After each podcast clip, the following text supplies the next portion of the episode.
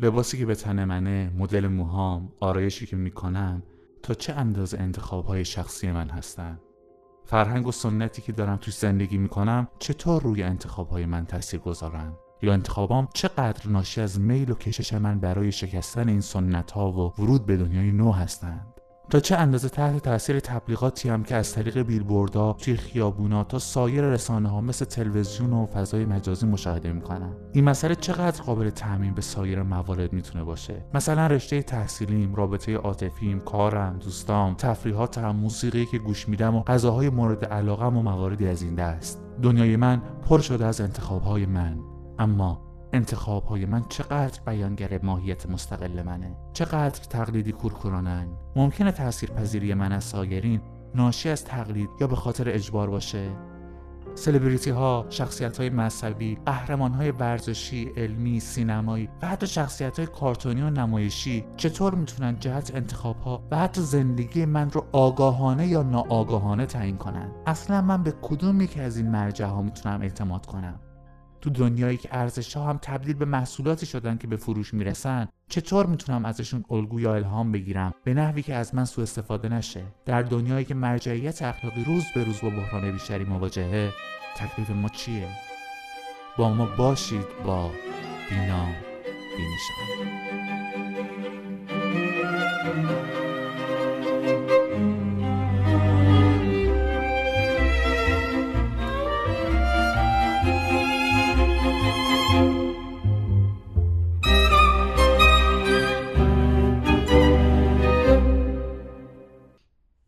ابزاری و تفکر انتقادی به انسان توی دوران مدرن کمک کردن که زمام سعادت و رفاه خودش رو به دست بگیره و به سمت فتح جهان پیش بره.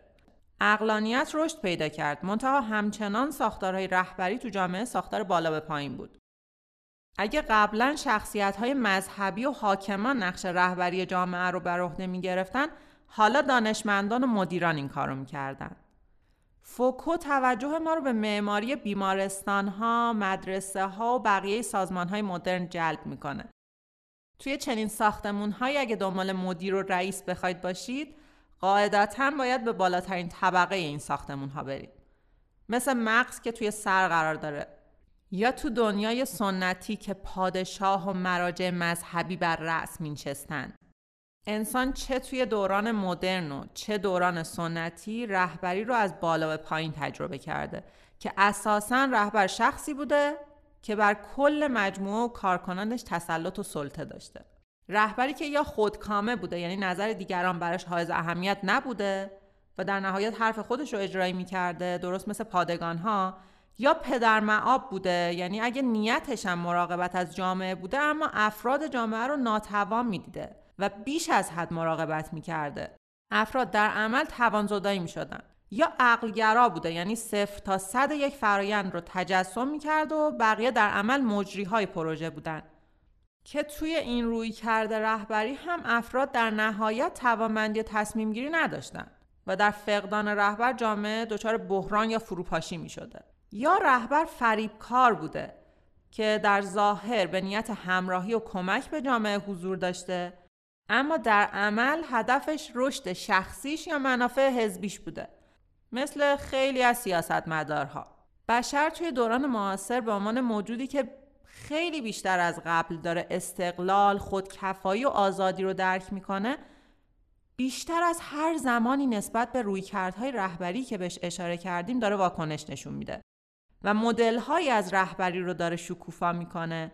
که نقش هر فردی توی جامعه بیشتر از قبل خودش رو نشون میده. می‌تونیم بگیم موج دموکراسی خواهی تو قرن اخیر یکی از همین جلوه هاست؟ دموکراسی از لحاظ ساختار مردم رو توی قدرت شریک می‌کنه منتها اینکه واقعا چقدر مردم توی این ساختار بتونن حضور معناداری داشته باشن بستگی به های دیگه هم داره.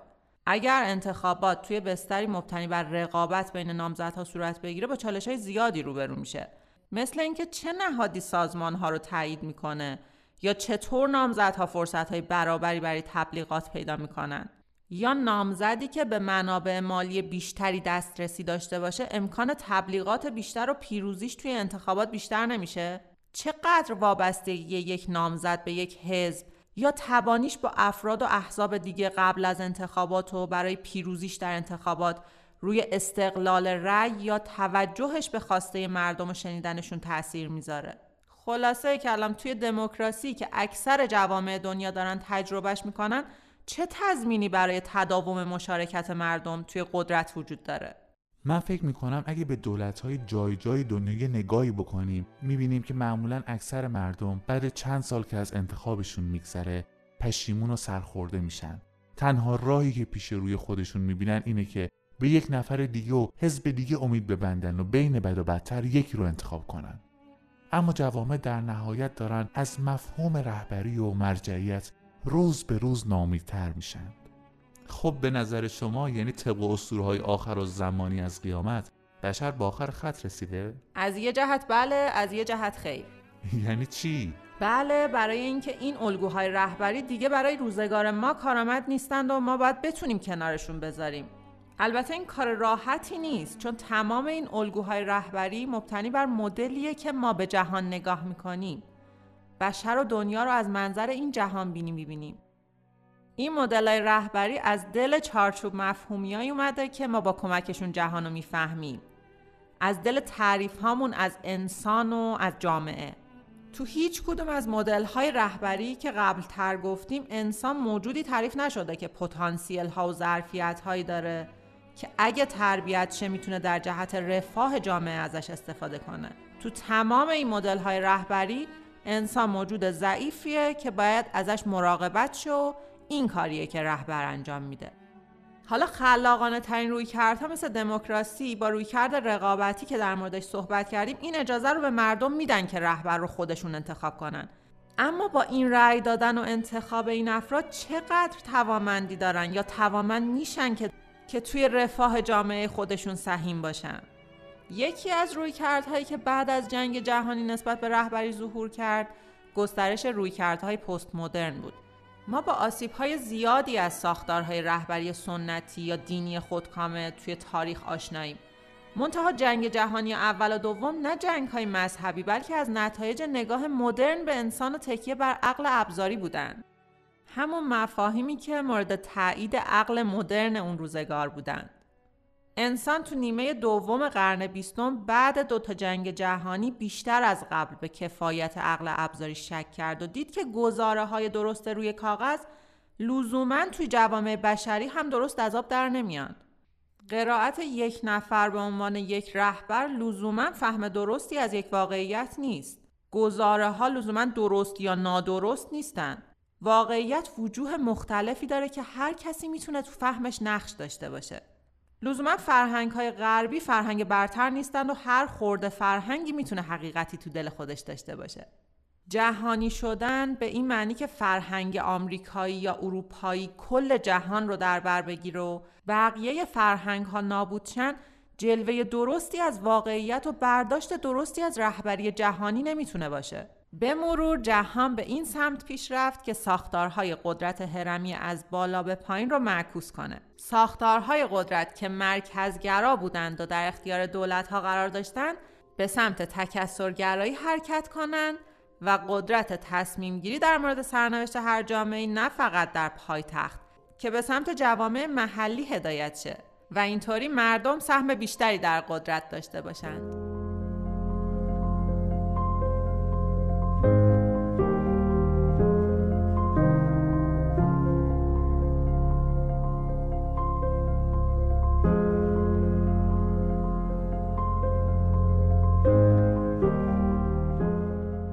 به این معنیه که اگه قدرت تصمیم گیری به مردم داده بشه اونا می‌تونن تصمیمات خوبی برای خودشون بگیرن. یا این احتمال هم وجود داره که دوباره به سمت الگوهای کهن که پاسخگوی نیازهای امروز جامعهشون نیست کشیده بشن.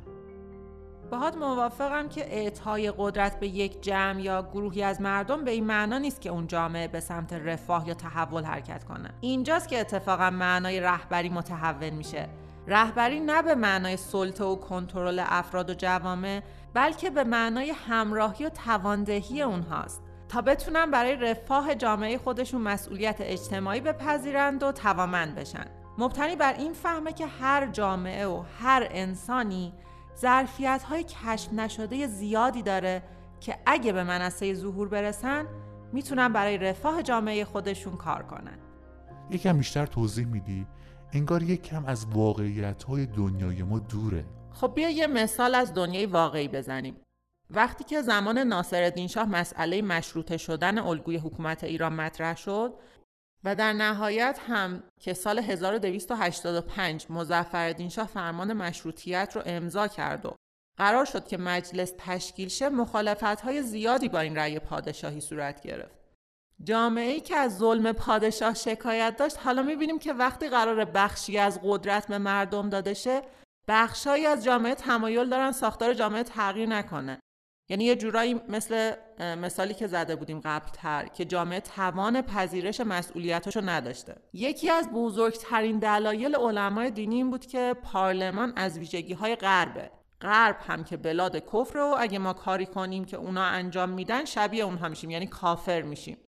عبدالبها که توی تبعید به سر می برده رساله بینام از خودش می نویسه و روانه ایران می‌کنه به این امید که این متن تو جامعه روشنفکری و مذهبی اون زمان تأثیر گذار باشه. در وهله نخست حرکت رهبری از مطلقه پادشاهی به سمت مشروطه رو تایید و حمایت می‌کنه و می نویسه حال صبح نیات خالصه شهریاری از مشرق همم خیریه جهانبانی دمیده و اراده فرموده که در این مملکت عظیم المنقبت تأسیس اساس عدل و حقانیت و تشیید ارکان معارف و مدنیت فرماید و جمیع وسایل ما به ترقی را از حیز قوه به مقام فعل آرد. در ادامه روی کردی به رهبری رو که مردم ایران در اون مشارکت داشته باشند و نمایندگانشون رو انتخاب کنن مناسب تر می‌دونه و در این رساله از مخالفین استفهامی انکاری می‌پرسه آیا تأسیس قوانین عادله موافق احکام الهیه که کافل سعادت بشریه است و حقوق هیئت عمومیه را در تحت سیانت قوی محفوظ داشته این حریت عمومیه افراد اهالی مباین و مقایر فلاح و نجاح است؟ منتها تحقق عدالت رو صرفا منوط به تشکیل مجلس نمی‌دونه بلکه بر این باوره که نمایندگان باید ویژگی هایی دارا باشند به علاوه تاکید می‌کنه که اگه تا الان این شرایط در ایران مهیا نبوده به خاطر فقدان تعلیم و تربیت مناسب مردم بوده. و اگر نفسی گوید که هنوز اصلاحات مذکور چنانچه باید و شاید در حیز وجود نیامده اگر انصاف دهد این قصور از نتایج عدم اتحاد آراء عمومیه و قلت همت و غیرت متنفذان و بزرگان مملکت صدور یافته.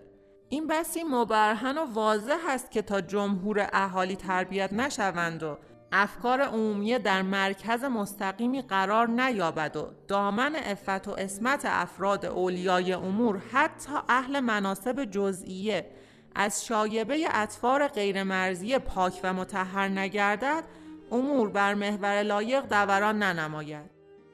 عبدالبها بر این عقیده بوده که اگه نمایندگان متصف به فضائل معنوی و اخلاقی و فارغ از منافع شخصی نباشند تشکیل مجلس نه تنها فایده ای نداره بلکه به مشکلات هم اضافه می‌کنه و این پیش بینی به نظر من قبل از تشکیل مجلس خیلی جالب بود. و با تنز ملیح این مطلب و متذکر میشه و می‌نویسه. و اما اگر اعضای مجالس دون و نادان و بیخبر از قوانین حکومت و سیاست ممالک و بلدان و پست همت و بیغیرت و جاهل و کاهل و طالب منافع ذاتیه خود باشند ثمر و فوایدی بر تأسیس مجالس مترتب نشود.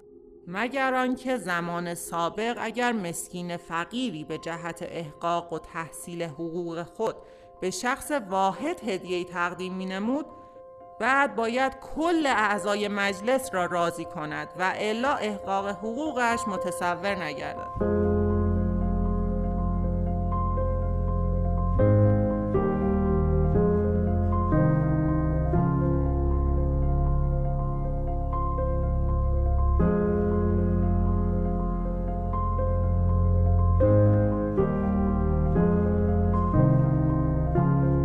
آره جالب بود. اینطور که من دریافت کردم عبدالبها در واقع مسیر تحول جامعه ایران رو هم در تحول اخلاقی منتخبین مردم می‌دیده هم در تربیت و افزایش آگاهی خود مردم. یه همچین بینشی در بستر جامعه ای که اکثریت قریب به اتفاقش بی سواد بودند و مرجعیت مذهبی هویتش رو با تقلید کردن مردم از فتواهاش به دست می آورد بسیار حائز اهمیت بود و مردم و فرهنگ ایران رو به سمت آزادی از تقلید و خرافات هدایت می‌کرد. درست متوجه شدم؟ به دو جنبه دقیقی اشاره کردی. منتها عبدالبها ادامه تحول مفهوم رهبری رو به شکل دیگه هم پی می‌گیره. اقدامات بهاییان در مسیر مشروط خواهی با بدبینی بنیادگرایان مذهبی روبرو شده بود. منتها این مسئله باعث نشد که فعالیت های بهایی ها تو عرصه بهسازی جامعه ایران متوقف بشه. عبدالبها به دنبال تغییرات صرفا از بالا به پایین تو جامعه نبود بلکه دو زمینه دیگر رو هم می‌دید. یعنی علاوه بر مشارکت توی گفتمان رایج زمان خودش در ایران یعنی مشروط خواهی تو دو عرصه دیگه هم تلاش می‌کرد یکی امکان تقویت جوامع کوچیک بهایی در ایران و یکی دیگه هم اقدامات اجتماعی غیر دولتی مثل ایجاد مدارس و بیمارستان ها. الگوی رشد جامعه بهایی تو ایران تو سالهای پایانی عمر عبدالبها در خلال جنگ جهانی اول نسبت به جوامع شرق و غرب دنیا به قدری متفاوت بود که وقتی در جواب نامه جمعیت صلح لاهه ویژگی های یک جامعه ای رو که به سمت صلح می‌تونه حرکت کنه برمیشمرده از جامعه بهایی ایران یاد می‌کنه. این جنبه دیگه ای از الگوی عبدالبها در رهبری بوده. یعنی عبدالبها ایران رو یه جامعه منزوی قلمداد نمی‌کرد. یا جامعه ای که مردمش نسبت به غرب استعداد یا قابلیت های کمتری دارن و صرفا باید از غرب یاد بگیرن. بلکه با پرورش منابع انسانی جدید و ساخت جوامعی پویا تو ایران الگویی ایجاد می‌کنه. جامعه ای که توی اون زنان و مردان توی تصمیم گیری ها مشورت می‌کردند و تو فقدان حضور عبدالبها تونسته بودن برای رفاه اجتماعی اقتصادی جامعه خودشون قدم های مؤثری بردارن. لطف می‌کنی این بخش از نامه عبدالبها رو بخونی؟ حتما. می نویسه از جمله تعالیم بهاءالله مواسات بین بشر است. و این مواسات اعظم از مساوات است و آن این است که انسان خود را بر دیگری ترجیح ندهد بلکه جان و مال فدای دیگران کند. اما نه به عنف و جبر یعنی به آرزوی خیش چنان که در ایران در میان بهاییان مجراست. الگوی رهبری عبدالبها یه لایه دیگه هم داشته. به نظرم برای جوامع بهایی نوبهای ایران کار ساده ای نبوده که به جای روی کرده تقلید از مراجع دینی روی کرده مشورت و اتخاذ تصمیم و انتخاب کنن یا حضور زنان رو به رسمیت بشناسن یا بخوان افرادی رو پرورش بدن که دل از علایق و منافعشون در نظام موجود بکنن و زندگیشون رو وقف خدمت کنن. من بعید می‌دونم که صرفا با یه سری دستور عمل و نصیحت اون هم از یک کشور دیگه می‌شد چنین افراد و جوامع جدیدی رو ایجاد کرد. نکته مهمتر این که عبدالبها برای ایجاد همچین جامعه نمی‌تونست از بودجه کشور هزینه کنه. فعالین این جامعه جدید باید بدون انگیزه های مالی چنین خدماتی رو انجام می‌دادن که این هم به پیچیدگی های مسئله اضافه می‌کرد. وقتی شما مدیر عامل یک شرکت هستید دستمزد کارکنان و نیاز مالیشون پیوند معناداری با استمرار این رابطه ایجاد می‌کنه. ولی عبدالبها تنها می‌تونست انگیزه های درونی افراد رو در جامعه جدید تقویت کنه. و این کار را هم با ساختن چشماندازی از فرد و جامعه جدید انجام می‌داد. و به خاطر اینکه این چشمانداز شعاری نباشه سعی کرد خودش کسی باشه که به تمام تعالیمی که باور داشت عمل کنه تا اطرافیان ببینن که چطور زندگی با یک الگوی متفاوت ممکنه. همینطور عبدالبها با الگوی متفاوتی که از انسان معرفی کرد تو دوران تبعید تونست حمایت و احترام اطرافیانش رو هم جلب کنه و تو تبعید جامعه بهایی رو حفظ کنه و حمایت و توجه غیر بهاییان رو هم تا جایی که ممکن بود به سمت وحدت جلب کنه. الگوی زندگی عبدالبها تو تبعید که در سختترین شرایط تونست انسان و جامعه متفاوت رو معرفی کنه الهام بخش جوامع بهایی داخل ایران هم بود. عبدالبها انسان و جامعه رو در دوران تبعیدش معرفی کرد که نه با ویژگی های مبتنی بر تنازع بقا بلکه مبتنی بر شوقی برای تعاون و وحدت و میلی به سوی کمال و کشف یگانگی نوع بشر بود. عبدالبها وقتی دیگران رو تشویق به انجام کاری کرد خودش اون کار رو انجام می‌داد حتی بیشتر از اونها. اگر تو ایران ساختن بیمارستان و مدرسه رو تشویق می‌کرد خودش تو تبعید قبل از جنگ جهانی تو روستای عدسیه به کشاورزی و اعانت دیگران مشغول شد. اگه تو ایران برابری زن و مرد رو تشویق می‌کرد هدایت جامعه بهایی رو در قیاب خودش به خواهرش سپرد. اگر بهاییان ایران رو در جامعه آکنده از تعصبات دعوت به این می‌کرد که نه تنها با اصول مبتنی بر وحدت زندگی کنند بلکه زیبایی وحدت رو با هموطنانشون هم در گفتار و عمل به اشتراک بذارن خودش هم تو تبعید و شرایط دشوار تونست با شخصیت های دینی و سیاسی و مردم عادی از حقیقت وحدت و یگانگی نوع بشر بگه. توی سطح دیگه عبدالبها تلاش کرد که مجموعه این جوامع کوچیک بهایی یک الگوی کوچیکی از یک جامعه جهانی باشه. یک جامعه متحد جهانی که در عمل جایگزینی برای الگوی ملیگرایی افراطی باشه که کشورها رو در برابر هم می‌دید. جامعه که در عمل منابع و فرصتهاش رو در سطح جهانی به اشتراک می‌ذاره و به این ترتیب سعی می‌کنه از روی موانع و چالش های پیش روی بشر در دوران مدرن بگذره. با این حساب عبدالبها در ابتدای قرن بیستم الگوی جدیدی از رهبری ارائه داد. الگویی که در اون برای رسیدن به جامعه پویا تلاش می‌کرد و خود عبدالبها بیش از هر کسی مثال نمونه و سمبولی از آرمانهایی بود که برای انسان و جامعه می‌خواست. انسان و جامعه ای که در بستری جهانی و فارغ از همه مرزها و محدودیت ها تعریف می‌شد.